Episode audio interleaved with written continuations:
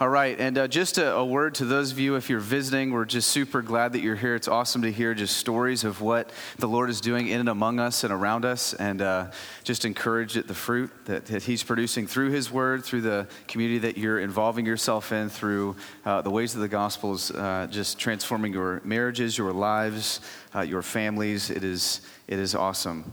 Um, uh, just as a way of introduction, if, if you're new to this gathering, I know we, we have a lot of new faces often who are wondering kind of what this is and what we do and what we uh, believe. And obviously, we hope that over time you'll continue to hear and get a glimpse of that and understanding of that through the proclamation of God's word, through uh, seeing the songs that we sing. But um, just so you get a basic understanding, this is uh, at its simplest sense a worship service. So we love to worship Jesus Christ because we believe that Jesus Christ was God. He came in uh, full humanity and full divinity, yet lived without sin. He lived the perfect life that was necessary to appease and take the wrath of God for our sin. He had to be God to do that as well, to pay a debt that was infinite against our belittlement of his name. And then he rose again from the grave and he validated that he did all of that, that he forgives sin, that he reconciles us back to God, and that uh, we can have newness of life, and not just newness of life, but a full, uh, really world and, and living together in eternity with the people of God when this world passes. And so uh, we've been going through what's known as the gospel according to Luke. And what this gospel is, is it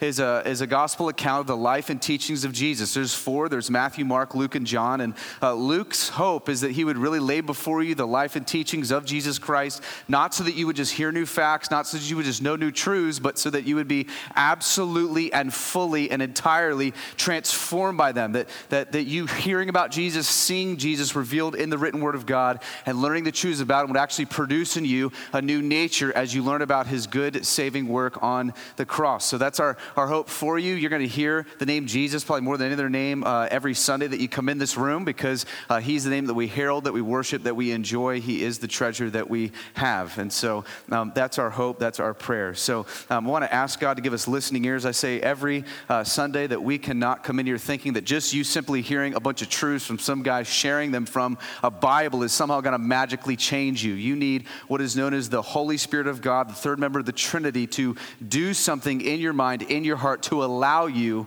to actually understand and live according to what God has revealed. So, uh, would you join me in asking and begging Him to do just that? Father, we desperately need you. We need you to open eyes. We need you to open ears. We need you to invade this place in a way that is helpful, in a way that rids us of sin and grows us in holiness. God, we need you to raise the dead to life this morning. We need you to continue to keep those of us who are alive in Christ alive and sustained by the purchasing work of your Son. So, Father, this morning, would you graciously and kindly deal with our hearts and how they need to be dealt?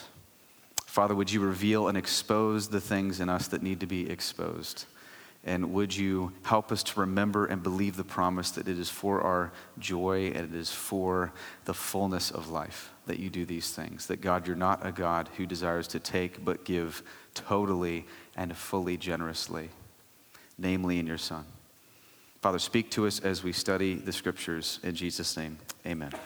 Amen. Luke chapter 21. We're going to finish out the chapter this morning. And just as a recap, I want to catch you up to where basically we're at. Um, we're in Passion Week, and actually, in God's providence, I think this is wonderful that we're getting time to really walk through the final week of Jesus as we approach Easter on April 16th. So, um, normally, you know, we really do celebrate Holy Week from Palm Sunday to uh, Easter Sunday, and we're going to be giving you readings and devotionals and stuff for that time. But what's awesome is uh, we get to actually walk through this together and take a, a long stretch for a number of weeks here during what is his Passion Week. It's, this isn't taking months for Jesus. You're just hearing it every other every Sunday for this. And so uh, where we're at today is it's Wednesday of the Passion Week. So we saw him ride in on the colt on Monday. We saw him uh, just throw the money changers out of the temple on Tuesday. We saw last week how he's starting to teach again in the temple to crowds, to people who want to listen. And what will happen is he'll withdraw pretty much every night, go to the Mount of Olives because it was so crowded due to Passover. He had a lodge outside the city. So he would get away and do that. Then he would come back in and teach and preach. He is about 24 hours away from his arrest. He's about 48 hours away from being crucified. So his mind is fixed. There's not going to be any more opportunities for mercy, for grace. He is now going to basically tell people, here's what's going to happen. Okay, so, so he's no longer kind of welcoming people into the family of God, even though that can happen still. That's not his primary aim. His primary aim is okay, the cross is imminent, the cross is close. Here's what this means for you. And here's what this means for the world. And so we're seeing Jesus say those things. And so here he's actually um, retreated to the Mount of Olives. He's with his disciples, and he's basically helping them understand something that they're very confused about. Now, last week we, we learned a little bit about that, how um, they're very confused with what is understood as the reconciliation of God, that Jesus would go to the cross and reconcile Satan's sin and death and hell back and deal with it in fullness and grant it to those who trust in that work alone for forgiveness of sin. So that's, that's how God reconciles people to himself through the work of Jesus. But they mistaken that for the consummation of everything. So what they thought was the reconciliation was really going to be Jesus ushering in the full kin- kingdom, the new heaven heavens, the new earth. The curse is fully lifted. There is uh, fully people with God, no sin, no sorrow, no injustice. He's going to rule and reign permanently on the throne that was promised in, in Daniel, the Davidic covenant. So you have this kind of confusion, and Jesus is going, okay, look, hey, there's things that are going to happen in the near future and the, the, the distant future. So don't be misled. Don't think that my crucifixion that's coming means I'm ushering in the kingdom in its fullness. Know that my second coming will come later, and there are things that are going to happen in between.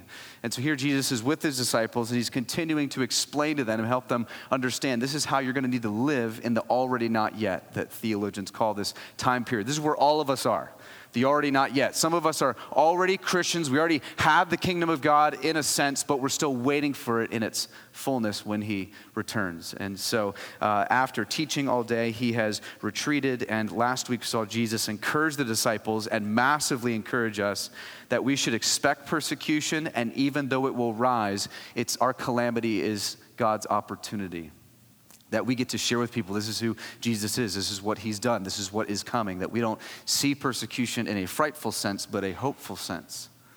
And then here we're going to see this continuation, verse 20. Here's what Jesus says But when you see Jerusalem surrounded by armies, then know that its desolation has come near. Then let those who are in Judea flee to the mountains, and let those who are in the city depart, and let not those who are out in the country enter it, for these are days of vengeance to fulfill all that is written. Alas, for women who are pregnant, and for those who are nursing infants in those days. For there will be great distress upon the earth and wrath against the people, this people. They will fall by the edge of the sword and be led captive among all nations, and Jerusalem will be trampled underfoot by Gentiles under, until the times of the Gentiles are fulfilled.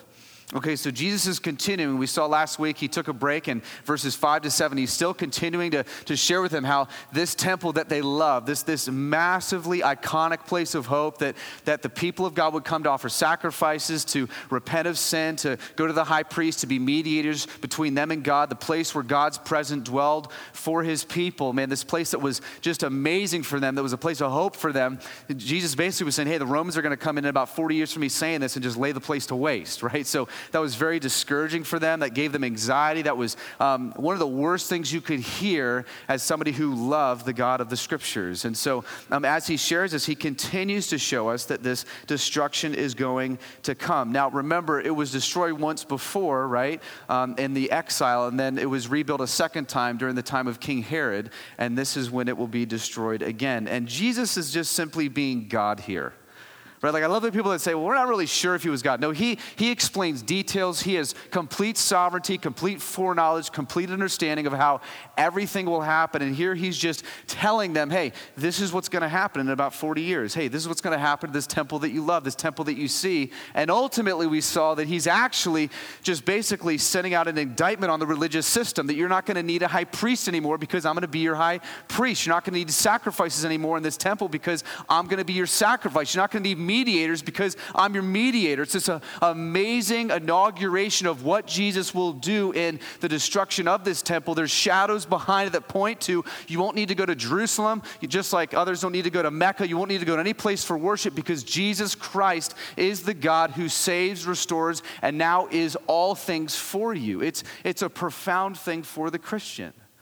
And so Jesus is showing the shadows of that. We learned that last week. And here he says, he's giving his specific foreknowledge and prophecies of what will happen. And he basically, it's very straightforward. Jerusalem's going to be surrounded. And when that happens, this is when the Romans come in, uh, when they surround the temple. He says, uh, you're going to need to flee. And those who are in the area are going to need to flee. And if you're outside the city, don't run into the city. Now, the reason this is a huge deal is understand in this day and age, especially, if you were looking for refuge in times of trouble, the city's the one place you'd run to. Like, that's the one place you'd want to be. Jerusalem was great for defense. It was on a high altitude, so it was a great place to go for shelter. And Jesus says, hey, when this happens, you're not going to be anywhere near it. You're going to want to flee. You're going to want to run. And Jesus says that this will not be the place that you find relief in that day of vengeance. And he's specific. Everything that Jesus says, here's the thing, that he ever says has and will fully come to pass. Always. Um, he gives you explicit detail here. And what's great is if you know your history, um, and I'm talking about secular historians outside of the Bible, uh, you can study these guys that clearly describe this time where Jesus prophesied this years before, how in AD 70 the Romans come in. And if you know military tactics historically, the Romans would love to just withdraw all food and supplies from any city that they would take over, the cities that they would slaughter. It was awful, it was horrific. So what would happen is this made it very difficult for nursing moms. They, they had dehydration they had no places to really nurse, and it, it grew awful for those who had newborn infants or those who were pregnant. So Jesus said it's going to be really hard for them. And even beyond that, people became cannibals and just started eating each other. They would find anything they could to cure the ache in their stomach from loss of food. People, uh, it's just. Um, documents of people eating garbage, people eating dust in the street, people doing anything they could to cure what was wrong in their desire for food. And this was just a tactic of the, of the Romans to um, go after them and to take over cities. And this is why he says at the end, they will fall by the sword and be led captive, and Jerusalem will be trampled by the Gentiles until the times of the Gentiles are fulfilled. So Jerusalem's going to be totally depopulated by these Gentiles and handed over for a fixed period. Now, we know that was the Romans the Romans that were coming in to do this. There's a period of Gentile domination over this city. But here's what this is really going to do, which Jesus is revealing here. This is going to inaugurate the movement of this good news of the gospel from Jerusalem to the ends of the earth. That this is no longer just going to be an Israel thing, but a global thing. And, and, this is huge in the scriptures, right? So, so here you have Jesus kind of laying this before them. We discussed how even God used the persecution that came and happened from AD 70 on to be a spread of the good news of the gospel. That's what happens when you read the book of Acts. I mean, you have actually the persecution that scatters the church, that causes them to go to farther places to take this good news of the rescuing work of Jesus Christ. This is why in Acts 1, you're going to see Jesus say, You're going to go to Judea, Samaria, to the ends of the earth with this great news that I have been killed and rose again for the forgiveness of sin and newness of life in Jesus Christ. It's a, it's a beautiful, beautiful thing. And so here we see this kicks back all the way to Genesis 12. If you want to um, do some study on that, you have this guy named Abraham, right? And God comes to Abraham and he says, Hey, through your descendants, the deliverer that I promised in Genesis 3 is going to come to restore all that went wrong. Now, contrary to popular opinion, Abraham was not a Jew, he was a Gentile. And God comes to him and says, Hey, by the way, I'm going to do this through you, not because you're awesome, but because you're the smallest, most ghetto tribe in the world. You know why he does that? Because God loves to flex his glory through the things that are weak and not the things that are strong. He loves to make his name known, his name famous, his renowned glorious through those that are weak. That's why you're going to see throughout the Old Testament, you, you have this basically uh, physical birth because Abraham gets circumcised and um, what you're going to see as you go through this kind of thing is he believes God in this promise of this coming Messiah and of the promises of God, and it's credited to him as righteousness. What God is doing in that moment is showing that salvation will always be through faith in the promises of God, namely in the promise of his Son and what he has done. It's not going to be through lineage, it's not going to be through uh, your tribe, it's not going to be through just your nation, it's not going to be through birth, it's going to be through rebirth in Jesus Christ. That's why you'll see throughout the Old Testament there are Gentiles that come to faith in the God of the Jewish people because they believe in the God who makes these promises and in this Jesus Christ that is promised. And so, as all of this trickles down, as all of this trusting in the future work of Jesus happens, Him being the promised Messiah, that's how people are always brought into the family of God. And you'll see His descendants just start to roll out. You have physical descendants who are Jewish by birth, and you have descendants that get included in the people of God who were Gentile. But all the while, as you have this happening, God predominantly works through his people, the Jewish people. And then eventually, here, he's showing that it's no longer just going to be through his Jewish people that the glory of God will be displayed, that his name would be made famous, but through the ends of the earth as the gospel goes forth to the times of the Gentiles. This is Romans 1:16, right? For I'm not ashamed of the gospel, for it's the power of God to all who believe, first to the Jew, then to the Gentile. He first came to the Jews, and he is going to now continue to go out to the Gentiles. So now the good saving work of Jesus gets told to every Jew and every Gentile right? Because we want all to know the saving work of Jesus Christ. And man, this is why, as you, as you see kind of this, these, these inaugurations happen, these transitions happen in the Bible, this is why I love this, because this is everything the human heart longs for right? I mean is this not everything that we as a, as a people long for right? If you if you got a soul of any kind i mean you long to see the reconciliation of tribes tongues nations living in harmony living in unity free from injustice free from sorrow free from pain in some way shape or form right? We long to see syrians and jordanians together and the chinese and the russians and the australians and the english and the americans and the israelis right? We long to see everybody living in that way and that's going to happen but there's only one way that can ever happen and it's through one man, Jesus Christ, who shed his blood to bring about reconciliation among every tribe, tongue, and people who would trust in his name. So, this great hope in your heart that longs to be in a world that you think it should be like is only possible through the death and resurrection of Jesus, and in the new heavens and new earth where life will be exactly as we want it and all that God intended it to be. That is something to hope in. That should bring you tremendous hope and encouragement that the fracture we see, not just in our sin, but across lines, Jesus says, My gospel came to penetrate over every single barrier of every tribe, nation, tongue. And to blow your mind as you see people operating together like that. That's why the church, the people of God today, it is so important. That's why we've been praying constantly as elders and as a church that we would see just such a great, beautiful blend here. And we're starting to see it and I love it. That, that the people of God gather around not what they look like, not the culture that they share, but the God that they worship. And all of a sudden, that brings about unity and grace and love and depth that no one else can experience. And so here you see Jesus kind of showing that this is going to be the way that it will happen. So Jesus is reminding them here I've come not just for one nation, I've come for a people. And this is why before he ascends, he gives that great edict to be witnesses to the ends of the earth. And Jesus reminds us, though, that this time we have to love, share, go tell, this good news of his saving work to the ends of the earth will eventually end, right? We don't have eternity to do this. So look at verse 25. And there will be signs in sun and moon and stars, and on the earth, distress of nations and perplexity because of the roaring of the sea and the waves, people fainting with fear and with the foreboding of what is coming on the world. For the powers of the heavens will be shaken. And then they will see the Son of Man coming in a cloud with power and great glory. Now, when these things begin to take place, I love this. You want to, if you want to underline your Bible, underline this. Straighten up and raise your head because your redemption is drawing near. So, this is great. The second coming, Jesus moves their, their eyes. The disciples going, okay, now after all this, after the destruction of the temple, after I rise again, okay, after you, you see these things, know that it's still not the end. Like your, your mission's not over. Like there's going to be a time where the end will fully come in the second coming, and he shows that in the first time he came, it was humbly, it was meekly, it was obscurely. It was to a few, Mary and Joseph and the Magi and shepherds, but when he comes a second time, the whole world will see him. Uh, the first time he came humbly, the second time will come in power and in glory. So there's going to be a very, very different way that he returns than when he first came through the Virgin Mary.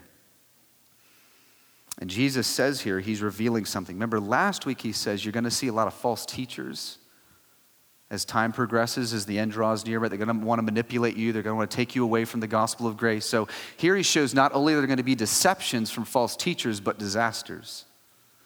Right? There's going to be cosmic disorder.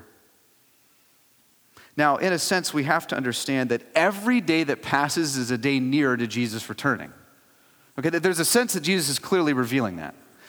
Okay, but, but as you see him kind of say all these things, some scholars believe a lot of different things, and we don't have time for all those. Some believe this is a clear metaphorical description of the overflow of just Gentile rulers and powers. Others believe this is absolutely literal as to what will happen. Some believe this is the time of the tribulation after Christians get raptured. Some believe that this is actually tribulation that, that we'll all kind of see and experience, that this isn't anything new before Jesus returns. Look, regardless, Jesus is saying to keep your head up and be faithful. He's going to end this thing going, endure every day because you really don't know when this is all going to happen.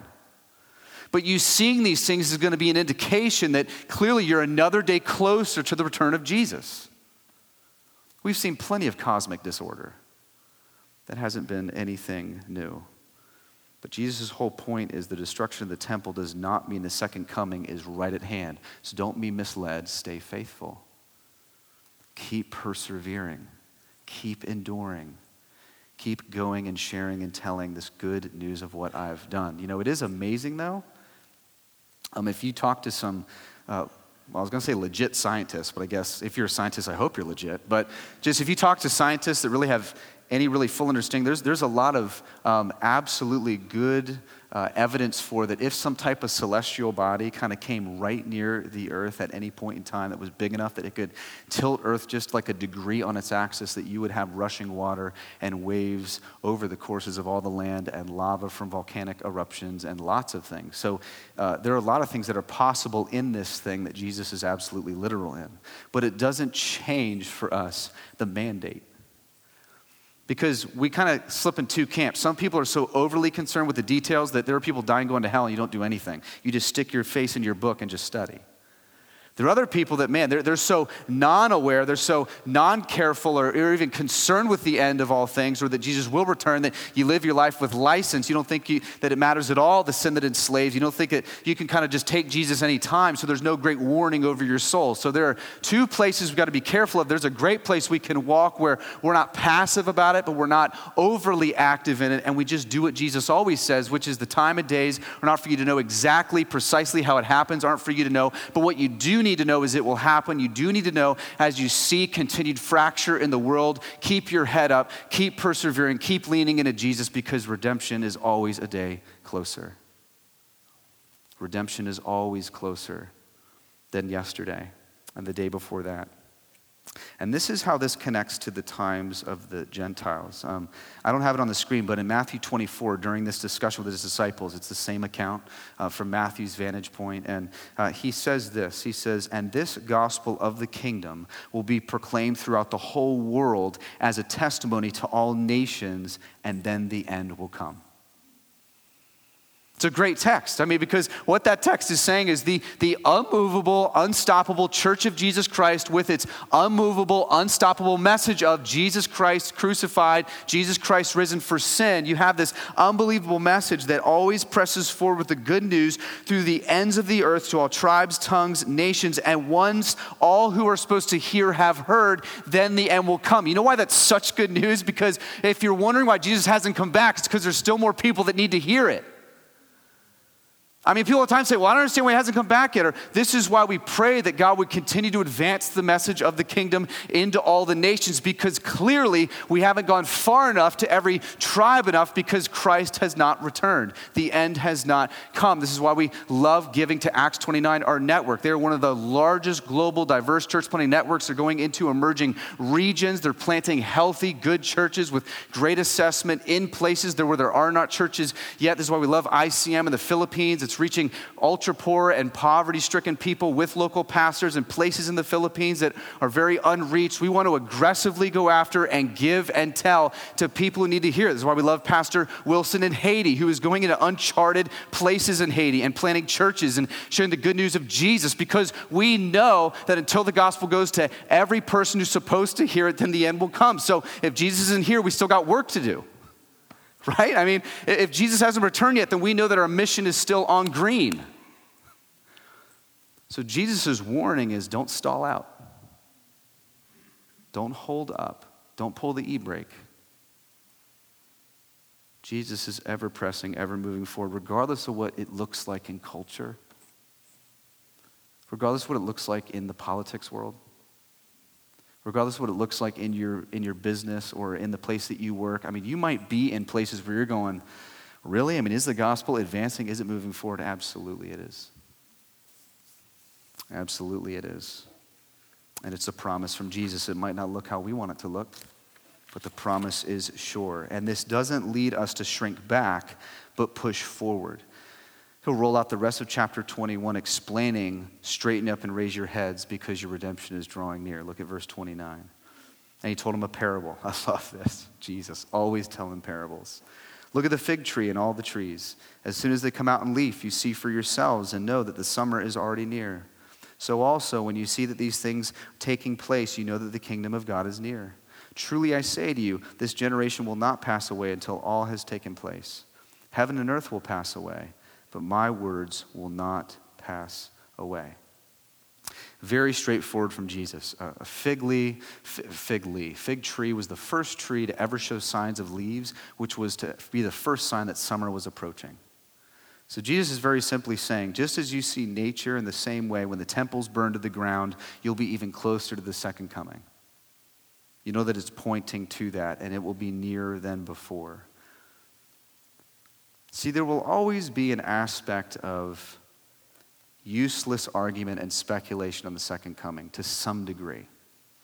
I would never say, of course, God has clearly given us things in Scripture to know, but ultimately to push our hearts to live a faithful life, not to spend all of it examining the time and day, but to know how we are to act and live with the day that's given to us today. You'll see that consistently in the scriptures. And even though the, the, the, second coming is not the time and day exactly for us to know, here's one truth it preserves that history's going somewhere, right? Like, that's the one truth this promise preserves for us that, that we are going somewhere. Like, history is continuing to move in a certain direction. Now, you've got the Stoics. They were guys that believed, hey, every 3,000 years, the world would be caught up in some great big f- ball of fire and start all over again. So basically, we're just walking on this eternal kind of treadmill. The Christian understanding, the Christian gospel, the Christian truth, the Christian story is that we know history is always going somewhere and it is ultimately always going to lead to Christ being Lord of everything. Right? And Him being with His people from every tribe, tongue, nation who have leaned into His finished work on the cross for forgiveness of sin, who will reign and rule with Him for all of eternity in the new heavens and new earth. We know that history is going somewhere. We know that we're not just on repeat. We know we're just not reincarnated. We know that none of that cures us except the good news of Jesus being killed for us. And so that is all we know, and that is all we need to know. That we're progressing towards Jesus Christ being Lord of everything and us being with that God if we know Him and trust Him. And so that's why Jesus says here, Trust me, my words don't pass away.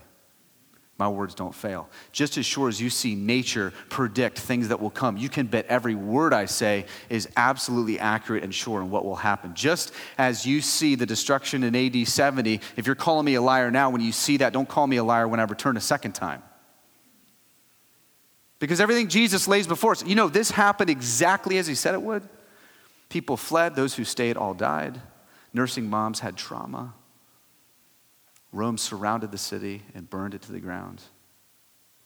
It's incredible. And so this confronts us with do we believe Jesus at all? Because if Jesus is truly God, if Jesus truly rose, then every last thing he says, every last dot and tittle that he says from his mouth in the revealed scriptures that we have, we can trust. So when he says to you, beware of religious systems that say you need to earn something to obtain heaven and grace from God, you can trust him. That it's grace alone and faith alone through Christ alone. If you hear Jesus say, Your sin will kill you, it's better for you to pull out your eye than look at something lustfully. You can trust him. That your soul will rot. Like, you don't have to play the game anymore.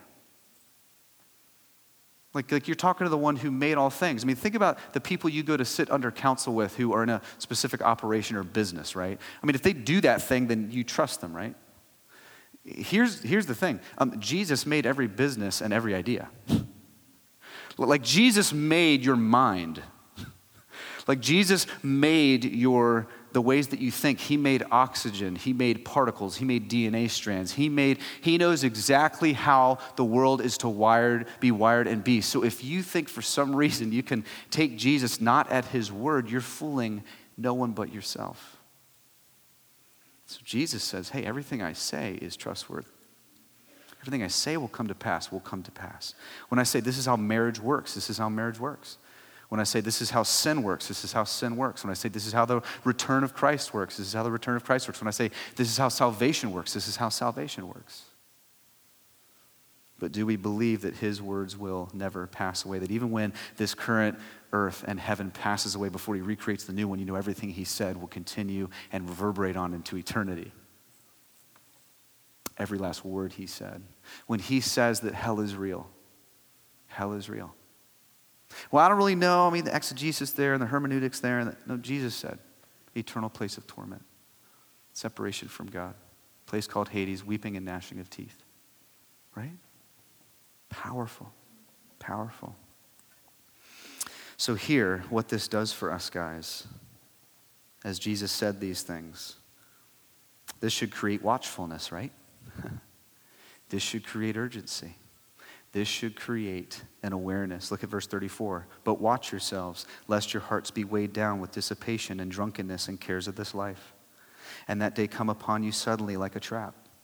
For it will come upon all who dwell on the face of the whole earth. But stay awake. That just means be alert, watchful. Doesn't mean you can't sleep, okay?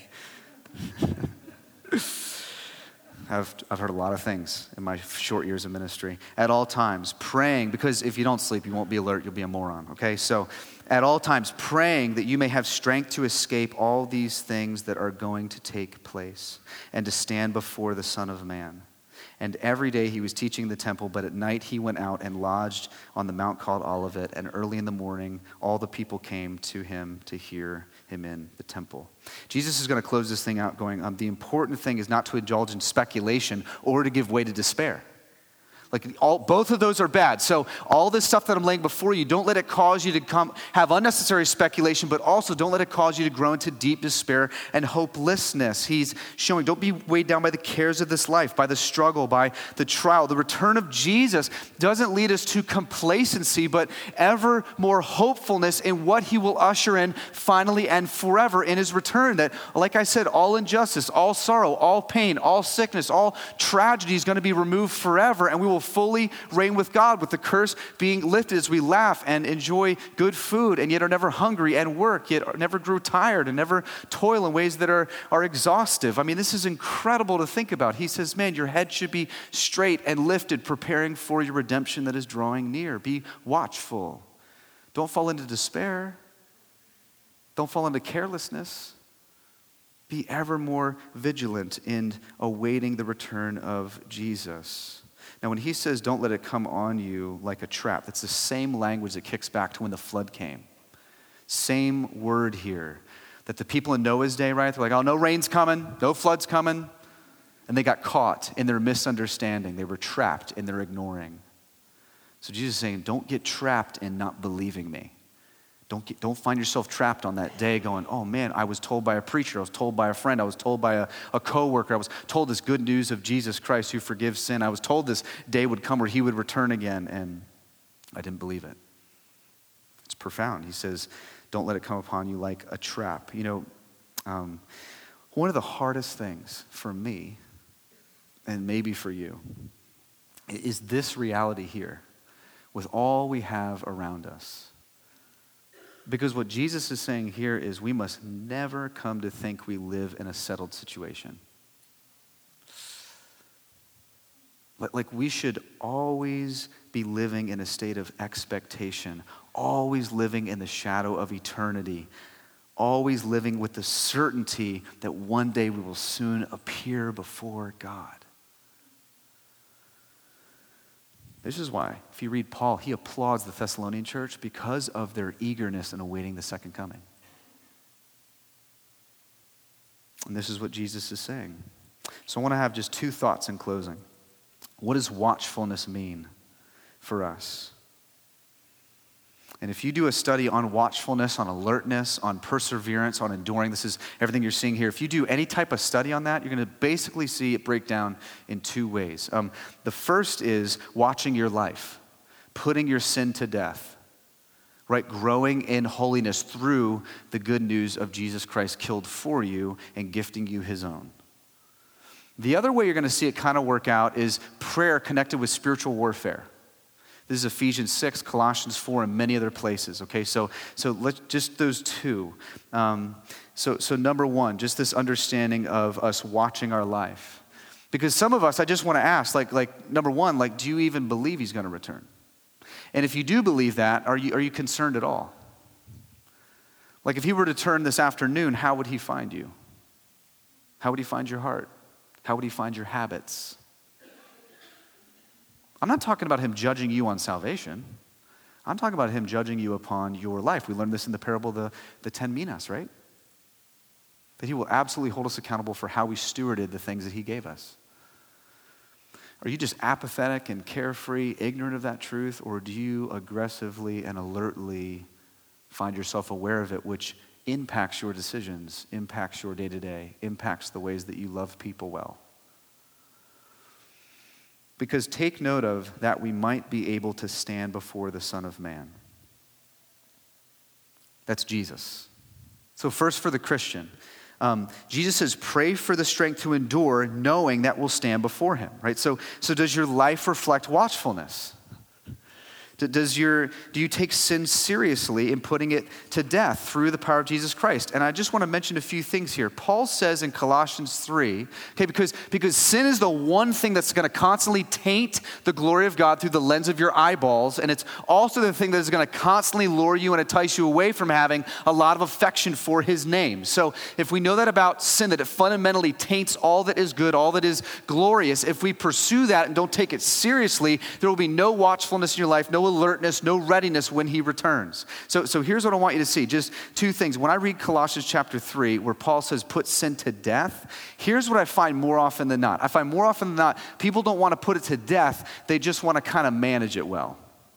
You want to keep it alive, you want to keep it available, you don't want to kill it. You want to somehow maybe train it. You want to teach it how to act in your life, teach it how to be appropriate. So here's what um, I was thinking about. Um, because we don't really want to kill our sin, if some of us are honest, we just want to kind of keep it alive and ready. Whenever a time in your, your life hits where you get frustrated, or you get angry, or you get tired, or you get disgruntled, or you think someone owes you something that they did not give you, what you do is you run to that sin instead of the God of the universe for comfort. So you just always try to keep that sin available. So you run to that thing to try to appease the ache in your soul instead of running to God who gave you his righteous life for your sinful life, instead of the God who took all the wrath for you, instead of the God that says, I've given you my Holy Spirit and all the weapons of the gospel to aggressively fight and put to death that sin, you keep it alive. You think somehow a lion that's designed to devour and kill you can somehow train. So you just play around with it. You don't take it seriously. You don't think it's crouching at your door, to borrow the language of Genesis. You don't think that 1 Peter 5, the enemy is like a roaring lion seeking to devour. And so, what I'll do is I'll just kind of keep it in a good place. And I think this is why many of us get stuck in this cycle of sin where you do really well for a season, then fall right back into it. Because you never put it to death. You have not used the weapons of the gospel. It's because you simply want to train your sin rather than murder it. It's the only time the Bible will give us the freelance to murder or to kill. It's when it's towards our sin. Often I've sat down with some of you and we'll talk about a struggle or an issue. And look, let me make sure you all understand all of us are on a trajectory. Like, like, I'm not talking about sinless life, flawless life. I'm talking about constantly repenting of the sin that bubbles up in our souls. Constantly putting to death that sin that desires to enslave. It's a work in progress, but it's a trajectory of going north right? It's not absence, it's not ignorance. And so, so here's what happens is, as I speak to a lot of you, um, in one in particular, let, us say it's lust. We, we talk about just what, to put it to death, what that might mean, and we don't want to go to that place because you want to keep it available. I mean, Jesus will say it's better to gouge out your eye than be thrown in the lake of fire. But you'd rather keep your eye in and be thrown in the lake of fire, maybe. It's sobering. Jesus says watchfulness creates alertness, which takes our sin very seriously because we know that Jesus could return at any moment. So listen, sin was never, meant. if sin wasn't serious, would God have his own glorified son slaughtered? Right? You ever thought about that? I mean, if sin was just like a minor deal, would he have gone to the pains, the stakes of having the full wrath of God poured out on his own son who would bleed and die and suffer and be mocked and shamed and scorned, riddled on the cross, mauled on the cross for you and me, simply because sin is something we could train? I mean, I mean if, if it took Jesus Christ, the very God man, to put it in the grave and kill it, do you think you're going to be able to do that outside without any help outside of you? And that's why the good news of the gospel is you can say no to every bit of sin that resides in your mortal flesh because if you have been given the Holy Spirit of God who demonstrated that He did that and will continue to do that as you trust in what He did for you and live according to that. You absolutely can. I mean, I can't tell you how many people I see that are plagued by self pity by saying, I, I just can't. No, you can if you're a Christian. You absolutely can. You can absolutely say no to every last temptation that faces you by calling account, making that obedient to Christ, saying, God, what would you do in this? Remind me of who I am as your son, as your daughter. Remind me of the, the shed blood and the slaughtered body of Jesus on my behalf so that I have righteousness to stand before God the Father, not just righteousness to stand before Him, but righteousness to walk with Him, in Him right now in the midst of this grueling assault. And as you walk away from it, I promise you, it will evidence more peace, more joy, more life every time. I've never met one person that says the opposite. And the one who continues to fall back into that and chase that thing continues to find greater distress and greater ache and greater discouragement and greater perplexity.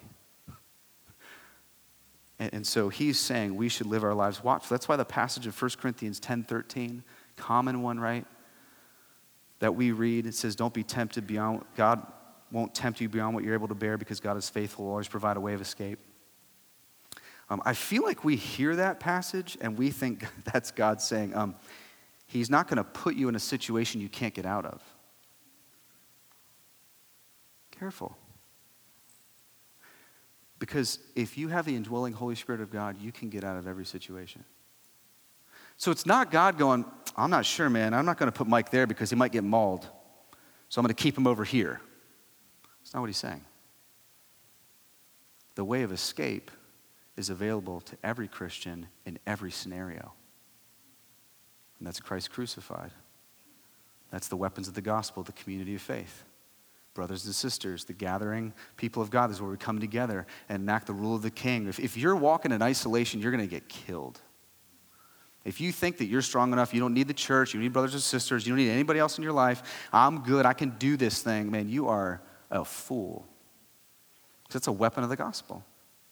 And I'm not talking about like you're, you're one person that's somehow on an island somewhere that you can phone call like once a month. I'm about people that you rub shoulders with in the faith family of God that He's sovereignly placed you in to grow in grace. He's given us the preaching of God's word. He's giving us the, the coming together. He's giving us the community of faith. He's given us the Holy Spirit. He's given us His word. He's given us prayer. He's given us weapons to wage war. So you and I have to understand that we can absolutely say no to our sin. Now, if you have not been raised with Jesus Christ, you have no choice. You're in bondage to sin. At the end of the day, you will ultimately always choose sin over glory and worship to God. But Christ can absolutely redeem that. But if you're a Christian, you can say no to your sin and walk in freedom, absolutely. You know what's amazing to me? I, I ask a lot of people when I meet, when was the last time you actually took a verse of the Bible, a sovereign word of God, and actually obeyed it? Let's just take a situation, right, where you were you were just had the onslaught of that temptation and you took one verse of scripture and actually obeyed it in that moment. Those are defining moments. For most of us, you don't put the Bible to the test. You assume by some ignorance that it won't work. And so maybe Jesus is saying, My words won't pass away. Trust me. This is good. Let's do this. Let's wage war together. Now, to the non Christian, you need to have someone stand before Jesus. You won't be able to stand, right? Fundamentally, first step is always not you trying to manage your sin and get some psychiatric help to give you more methods. Right? The first step is you need a new soul, you need a new heart, you need a new mind. And the gospel says I didn't come to make you kind of this, you know, uh, trained new version of you. I came to make your whole nature new in the good news of the gospel of Jesus Christ. So um, when you stand before God when He returns, you're going to need someone to step in your place as your champion for your sin. And Jesus, that's the amazing thing about the gospel is Jesus actually stands for you in front of Himself. Like as we stand before the Son of Man one day, right, with God the Father and all his glory, in, this, in the second return, Jesus will actually be the one who stands for the Christian in front of himself. And Jesus will say, I paid your, full, paid your debt in full. I did it for you. It is finished. And from there, we can start working and walking. Number two, the watchfulness and readiness connected to prayer and spiritual warfare. Is how we'll land the plane. Um, this is a word for you, a word for me. Jesus loves us, Satan hates us. Jesus wants to advance his church, Satan wants to aggressively oppose his church. Sin will kill you, Jesus will give life. Sin will enslave you, Jesus will free you. Sin will deceive you, Jesus will make clear. And the leading edge of Satan's efforts in the world, in this, in this warfare, right? Constantly. One of his main onslaughts towards us in our watchfulness, in our alertness, in our readiness, one of the one things he does is try to mislead you by false religions. It's one of the primary things he does. That's why Paul will say that it's a doctrine of demons right? That, that all false systems, all false ideologies are, is a doctrine of demons because Satan will always in this world use religion to mislead people. This is why Jesus in the Gospel of Luke is so aggressively against these religious Pharisees and scribes and elite who were leading people astray. Instead of saving them and helping them, they were damning them. That's why part of this destruction of the, of the temple, I believe, is part of God's wrath and vengeance towards a system that was damning people. When he says that this is a day of wrath, a day of vengeance, this is God saying, hey, this is wrong. This is bad. This is leading people not towards me, but away from me. And so you constantly see that this is how they will use it. This is what Satan will use because Satan knows by nature you and I are a religious creature. We're, we're a creature that longs to worship. We, we all are like that. And because he knows this God consciousness in all of us, he will put something before you an ideology, a system, a thought, a way to try to either cover up your sin, diminish your sin, or distract you from your sin. And so, because he knows all that, because he knows the moral laws written on our hearts, because he knows that all of us have eternity written on the inside of our fabric, on the inside of our souls, he knows that all this is going to lead you to a cause and effect of, well, there must be a moral lawgiver if there's some moral code which ultimately leads you to God. So, let me throw an ideology before you to believe that to get to that God or be made right with that God is always a system of works. And he's got something for everybody. So, the outright legalist, he'll just have you cover up your sin by just going to church more and praying more prayers and being more moral. Yeah, just keep doing that. And then, and then the licentious person or the blatantly immoral person here, just take atheistic belief or deistic belief, or uh, let's just get, you know, on, on this train or the irreligious train or the universalist train. He'll, he'll do whatever it can just to put you in some sort of camp ideology or thought to lure, entice, and drag you away from the free mercy of grace in Christ alone that you can do nothing to stand before the Son of Man, even with endurance and watchfulness, that you can't even persevere and in the faith without Him and His work. We learned that last week. That saving faith can't fail, that it's His grip upon us that keeps us and preserves us. This is such good news to your heart. This is such good news to your mind. That even in the onslaught, part of the watchfulness is consistently believing the truth of what Jesus Christ did for us. That we ask God for alertness and readiness not to believe the lies of other systems and thought, but the one true way that we can be made right with God. And He's going to use everything outside of us culture, media, friendships, Facebook, YouTube, the library, everything. It's a fight, and we desperately need the family of faith, the weapons of the gospel, the word of God, deep, desperate prayer to keep us faithful and watchful and enduring, though He could return at any moment. And how would He find us? Let's ask God to do some work in us. I want to give you all a minute just to do some examination and to consider what might it mean for you to be watchful, to be alert,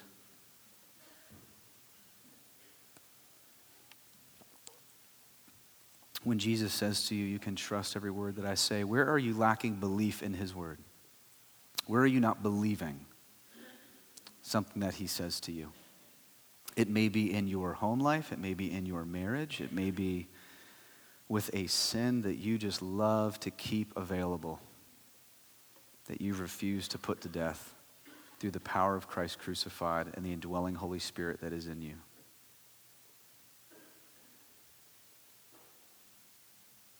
For others of you, where you may be believing a false religious system, an untrue gospel, that somehow by your merits and works you're made right with God? That in some way he's trying to diminish or discount sin that is serious and keep you from seeing how glorious the purchasing work of Jesus is that he actually was killed for that sin because it was that serious and that damning. That he took wrath upon himself. That he was raised so that he could raise us in newness of life. Christian, you can walk in freedom. You can absolutely live a life that is hope filled and not fear filled.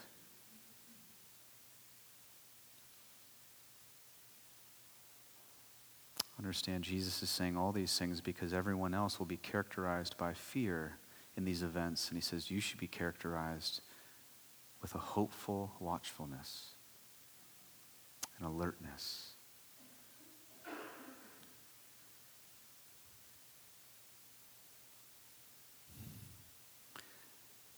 Some of you in this room, before you even get to watchfulness, you need to deal with the sin that has not been dealt with fully and finally by Jesus Christ. That you can trust Jesus this morning and turn from your sin and embrace him as Savior, Lord, King, ruler. That you can be raised in newness of life. That you can have a new mind and a new heart. So that you can then see the world clearly and begin to walk in this world clearly is the way that God intended and the way that God designed. To then live a watchful life awaiting your Savior's return.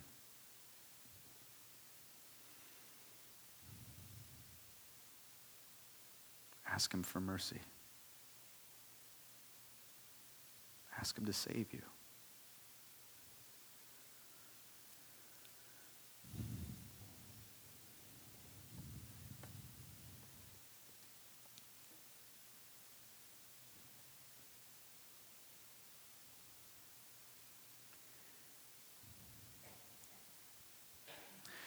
Father, I pray in this moment you would help us right where we need our help. Lord, I'm so thankful that you are a God that is over every last strand of every last heart. That, God, you can see right through us. That, God, you know our thoughts in this moment. You know our needs in this moment. You know our motives in this moment. God, we ask your Holy Spirit to please graciously work in these moments to produce fruit that lasts, to produce lasting change. Only through the power of your risen Son, who was slaughtered for us. The only way our debt could be paid, the only way our sin could be forgiven, the only way reconciliation could be found with God. Father, help us to live watchful lives. Help us to live alert, ready lives. We really need help in this. And God, as we observe the table, as we remember the precious work of your body broken, your blood being shed, we do it with gratitude, remembering that this is what saves and sustains our souls. That this is the thing that keeps us watchful and alert. This is the thing that took sin seriously and killed it in the grave so that we could live in newness of life free from sin. Father, help us do a work in Jesus' name. Amen.